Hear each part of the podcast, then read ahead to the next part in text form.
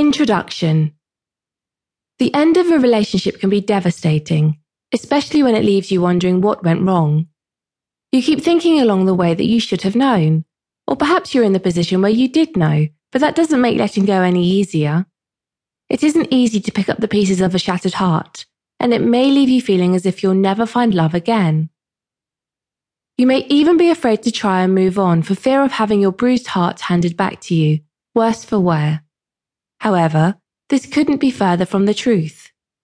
In How to Let Go, a breakup recovery guide to grieving, healing, and loving yourself, you'll be shown step by step how to heal from heartache while learning how to find love again, starting from within. The thing about a relationship is that it teaches you things, not only about the other person, but also about yourself. By following the tips and strategies in this book, you'll be able to look at life with a new set of eyes and walk into your future as a stronger being.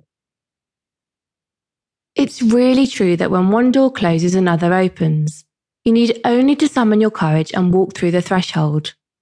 Are you ready to take the first step? Let's begin with the first chapter.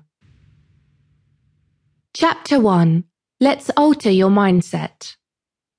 It's important to start by congratulating yourself on taking such a huge first step towards letting go of your past relationship and moving forward towards your future. Even when you know that a relationship may not have been right for you or it didn't work out as you expected, moving past a breakup is never easy. Healing your heart and healing yourself will take time. However, by placing one foot in front of the other and taking it step by step, you'll find that you will once again experience happiness and contentment like never before.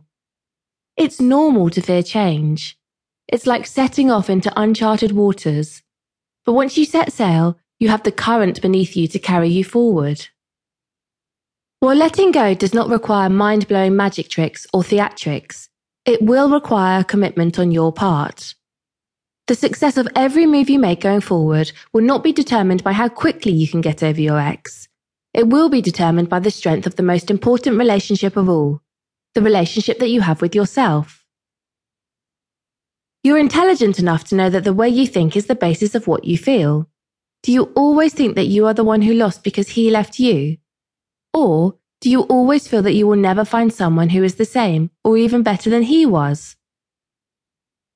If you answered yes to either of those questions, it's time for you to put the boxing gloves down and stop taking jabs at your heart. Like boxers in the ring, your ability to not be defeated relies heavily on your mental game.